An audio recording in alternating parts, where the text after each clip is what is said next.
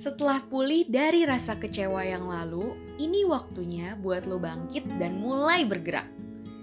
Tapi entah kenapa ya, banyak banget hal-hal negatif dan keraguan yang terus muncul di pikiran lo. Udah ada niat nih buat bikin bisnis misalnya. Bukannya lo berdoa, fokus sama preparation bisnis lo itu. Tapi lo malah ngabisin banyak banget waktu terjebak buat debat sama pikiran lo sendiri. Insecure aja gitu buat memulai apa pun. Takut kalau nggak berhasil bakal diledekin orang-orang, ngecewain orang tua, atau sebenarnya ya takut untuk jatuh lagi.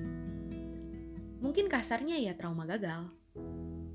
Well ya emang sih semua yang lo pikirin itu ya bisa aja terjadi. Tapi bisa juga kan hal itu bahkan gak terjadi. Daripada terus mikir ke hal-hal negatif kayak gitu yang bisa bikin lo makin depresi, stres, dan jadi gak jelas gitu gak maju-maju. Pernah gak sih lo mikir a little bit more positive? Kayak misalnya ya bisnis tuh bisa aja sukses kan? Meledak atau viral diomongin banyak banget orang in a positive way. Bikin orang tua lo bangga bahkan sampai bisa expand your business to another cities or countries gila keren banget kan Intinya ya memang memulai sesuatu dari nol itu pasti susah banget. Bukan cuma bisnis. Mungkin waktu lu mikir lu mau jadi content creator atau lu mau career shifting atau mau lagi mikirin nih lu mau kerja di mana sih as a first jobber pasti nakutin banget kan apalagi mungkin kemarin lu juga sempet gagal. Ya tapi nggak apa-apa. Pelan-pelan aja dulu.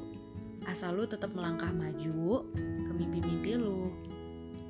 Kalaupun ada nanti yang bakal berusaha untuk ngejatohin lu lagi gitu dengan kata-kata para komentator netizen budiman ya kalau lu nggak bakal berhasil gitu misalnya. Well take that as a challenge sebenarnya memang lu nggak perlu sih untuk prove them what you're capable of but anyway you should prove yourself what I'm capable of. Lu nggak melakukan hal ini tuh buat mereka.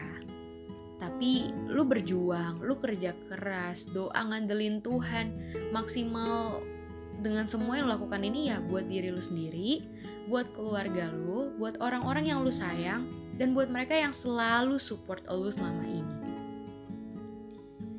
Well, their words never define who you are, but your words define who you really are.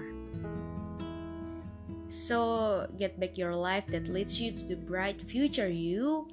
Dan gue tunggu banget cerita sukses lu. And good luck!